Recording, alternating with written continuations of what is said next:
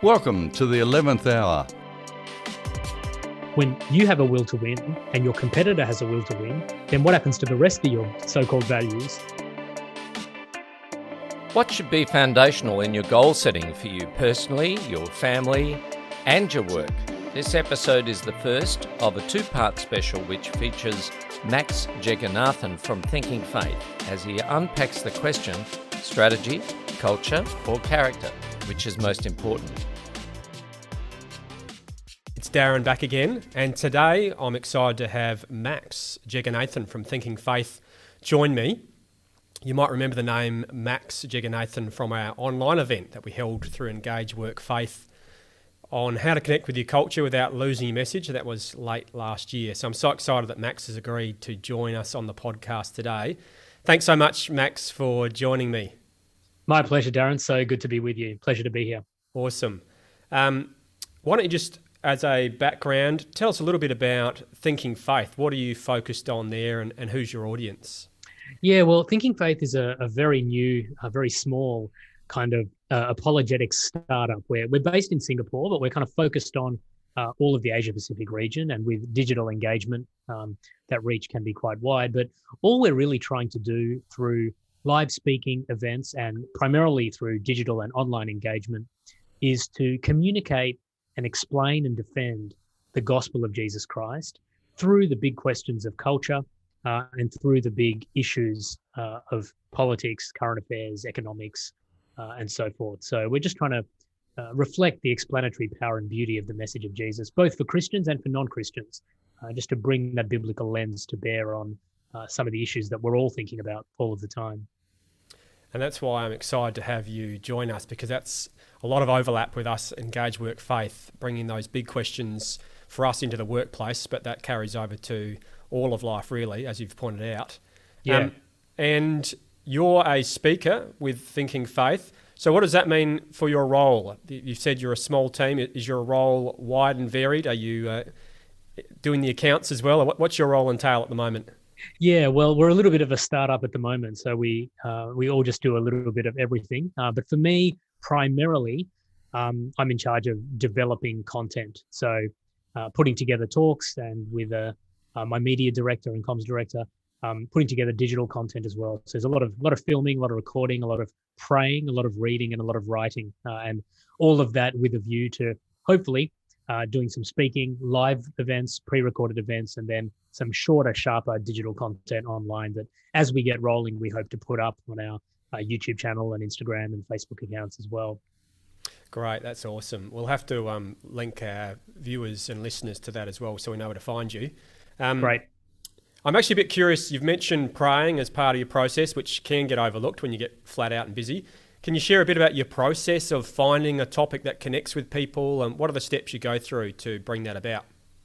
Yeah, look, there's there's probably two ways really in which it happens. Uh, one way is when I get invited to speak, uh, and there is already a very clear agenda that someone at a, a business or a church or a conference or a retreat has already prayed into uh, or is already interested in hearing about. And so, in that sense, the topic is just kind of given to me, and then I go away and pray about how I might break that down.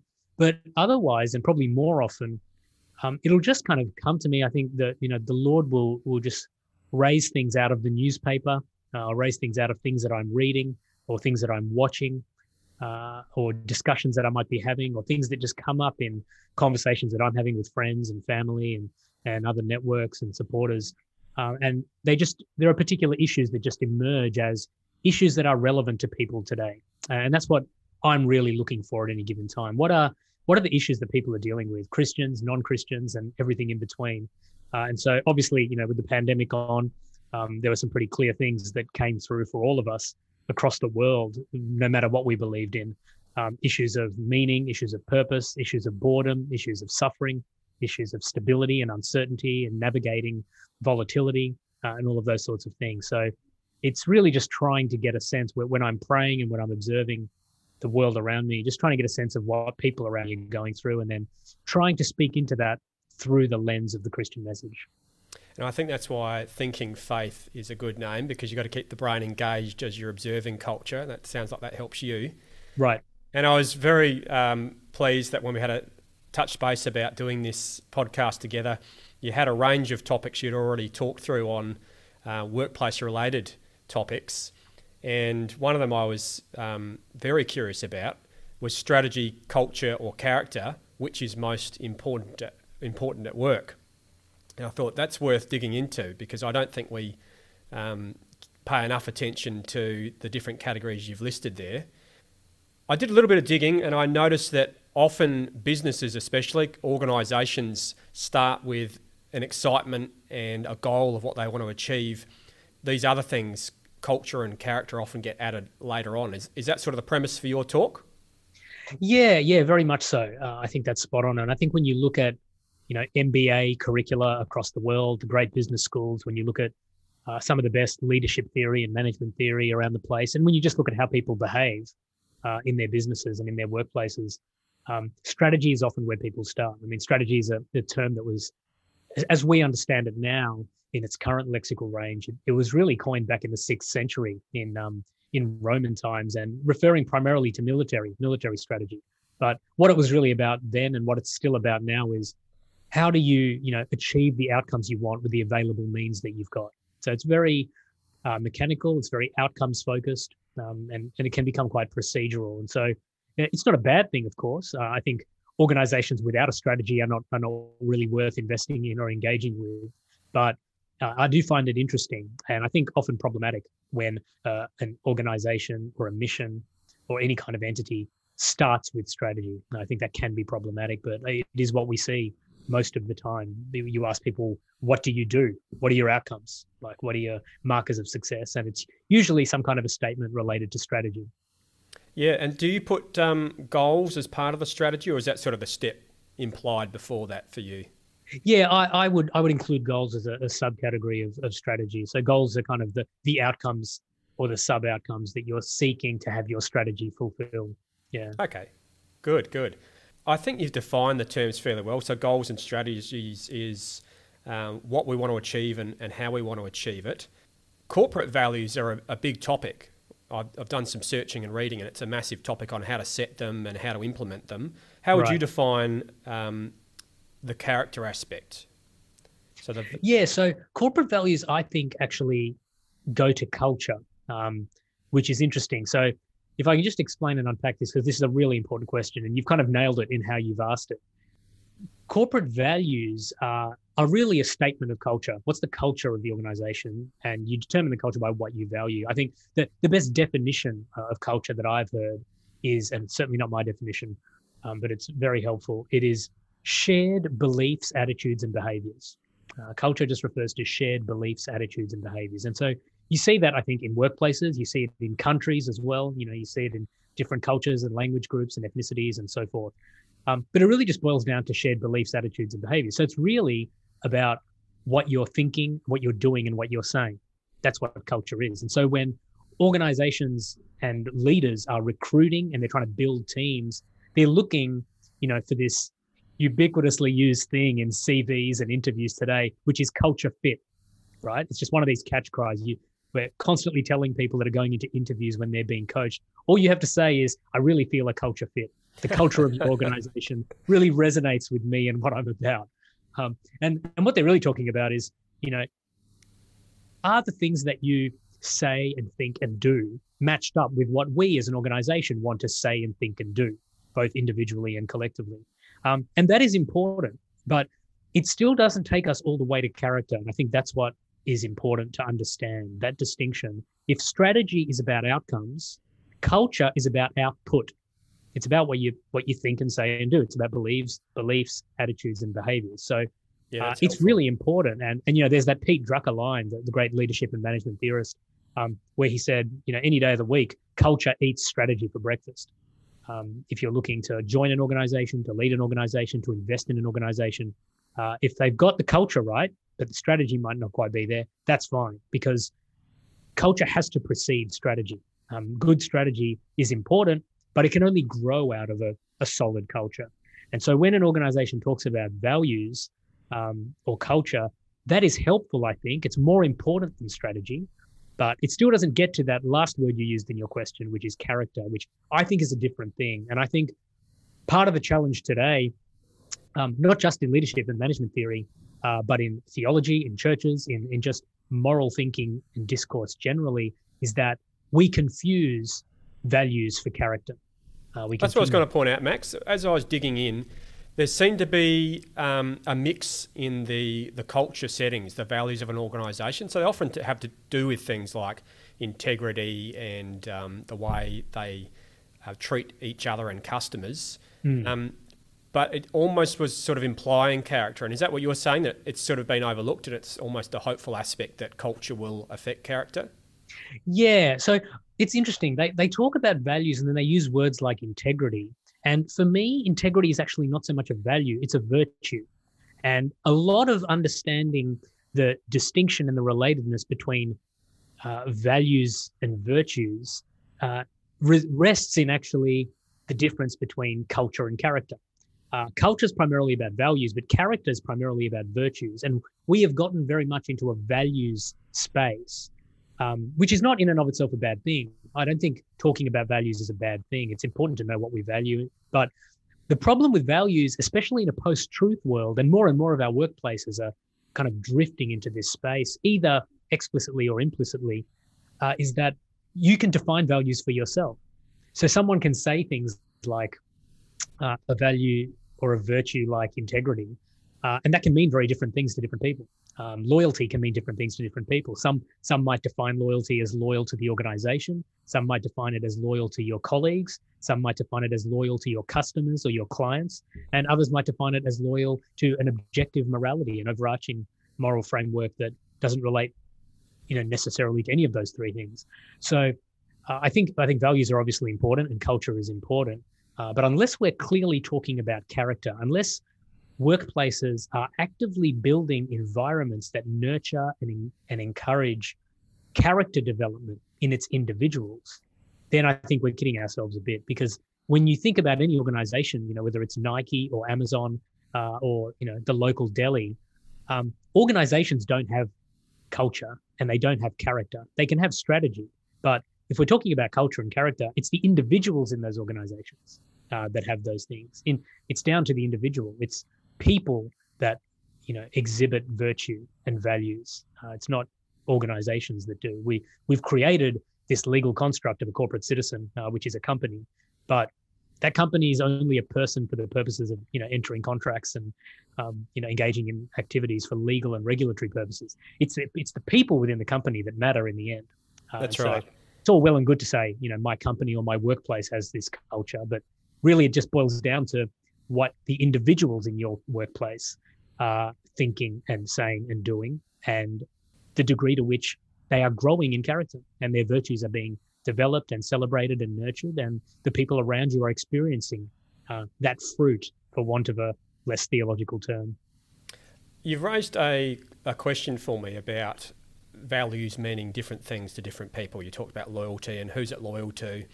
And I notice when I look up some examples, there's some um, examples you can find easily online for Adobe and American Expre- Express and these other big companies and organisations. And often there could be a competition between the values um, because mm. uh, in the case of American Express, I can see listed um, higher up if it's any sort of value in order of how things are done. You've got quality and integrity. Um, but further down in this seven or eight values is a will to win, and, and right. one wonders uh, how do you balance the will to win with integrity? Um, is that what kind of you're hitting on to as well? Yeah, ab- absolutely spot on. And so, I mean, that's quite an upfront and, to be honest, refreshingly authentic admission of um, what I think are part of the values of any company or organization. But they will all have, in some sense, uh, a value or a, a strategic um, priority of success in a in a profit and loss market driven sense uh, we, we've built a society of free markets, and I'm a supporter of free markets. I think it's the best way to both generate um, generate wealth and allocate wealth and improve the quality of life of people. But because of that, um, you know, almost any given workplace, at least in the private sector, uh, is very driven by its bottom line on some level, uh, and so that that value is always going to pop up, or that aspect of culture is always going to pop up, the will to win. And then the problem becomes, well, when you have a will to win and your competitor has a will to win, then what happens to the rest of your so-called values? Um, when you're going head to head and there's a deal to be made or there's a, a line to be crossed or there's a backroom deal to be done um, or, or whatever it might be. So that that is the danger, I think, which is why I, have always I'm always of the view, um, and this is what really underpins the whole thing about this topic, is that if we focus on uh, personal virtue rather than corporate culture and corporate values, that's a much better starting point. Uh, and so you bring me to this really important um, crossroads, if you like, where in in the corporate world, generally speaking, and there are very refreshing exceptions to this, but generally speaking, strategy comes first. And then organizations try to build a culture out of their strategy or build a culture that will achieve their strategy or be most most conducive to it. And then we get to character. And then they want the kinds of the right kinds of people uh, to fit into that culture so as to actualize the strategy.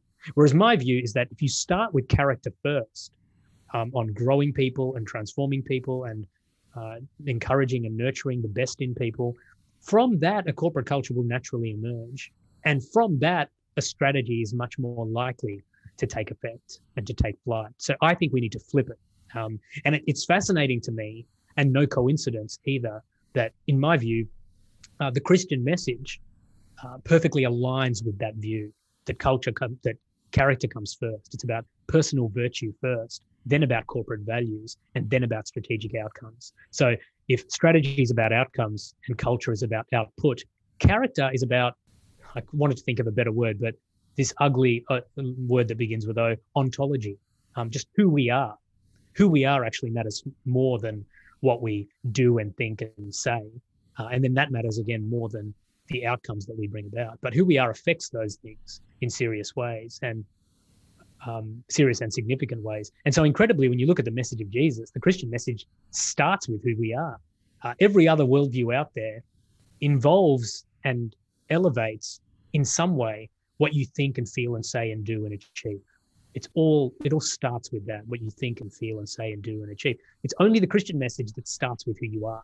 That matters more than what you think and feel and say and do and achieve. Those other things necessarily flow from who you are, but it's that, that explanatory power and diagnostic insight of the of the Christian message, I think, is extraordinary. That it says, "Hey, start with you." Um, the fact that yeah, you need and that's that was the question I had, and we'll probably get to that as we go. About uh, in the sort of how how do we face these challenges of mm. reordering our priorities.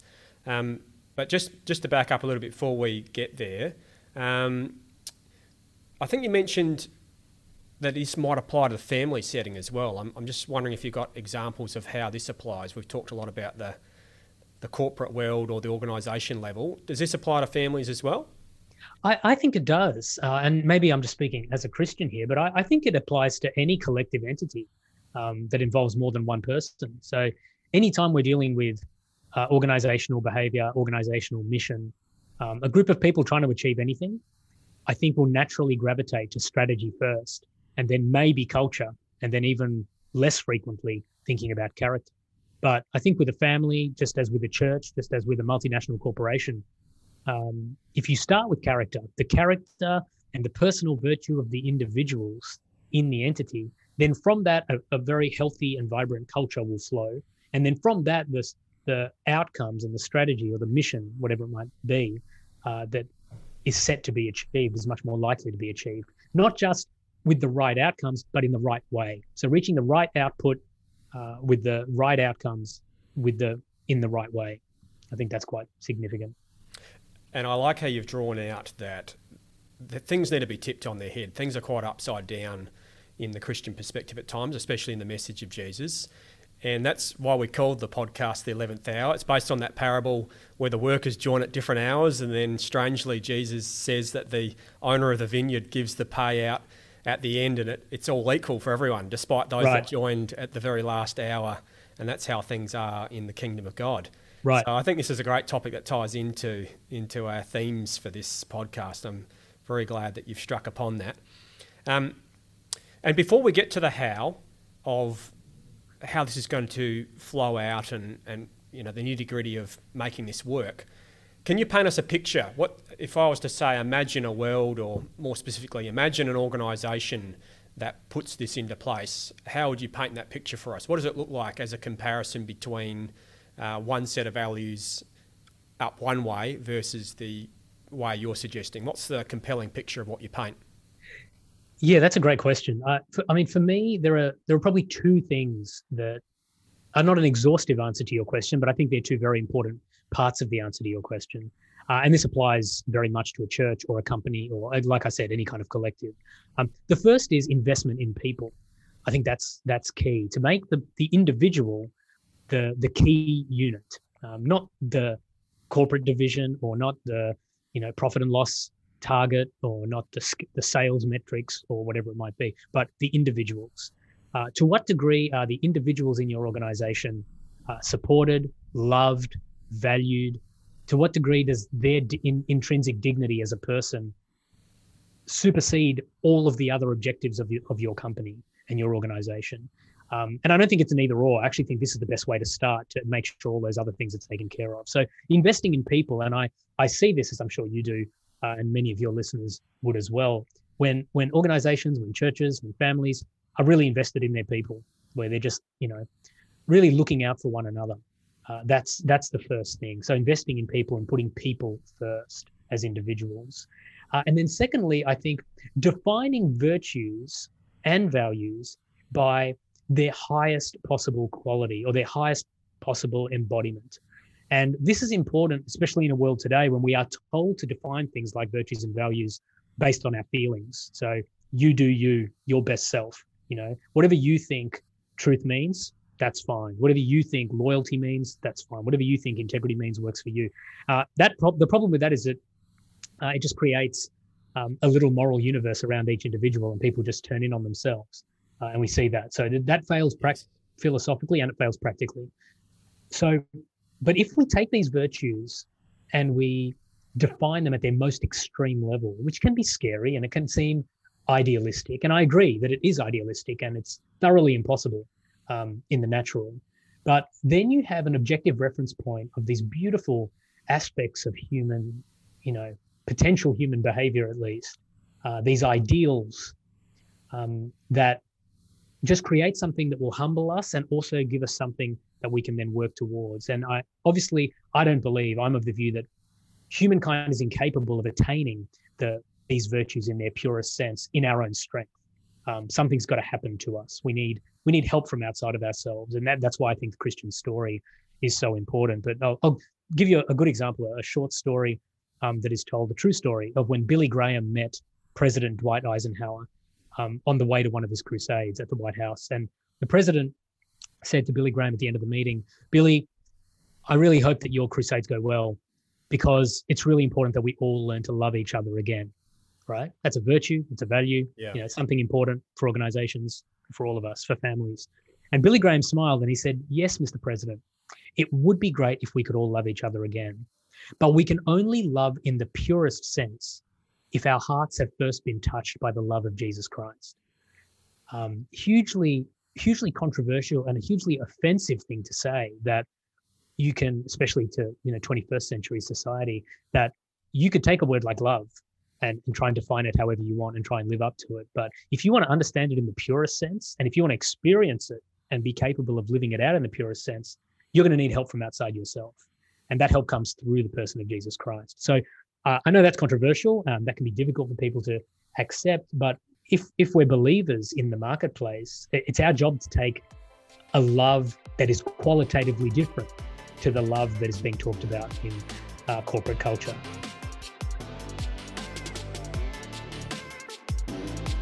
On part one of Strategy, Culture, or Character, Max Jeganathan from Thinking Faith has shown us the crossroads where we decide if strategy will retain priority our planning for success. And the character is most impactful when we see its highest embodiment. Join us on the next episode of the 11th Hour with Engage Work Faith for part two. Thanks for listening.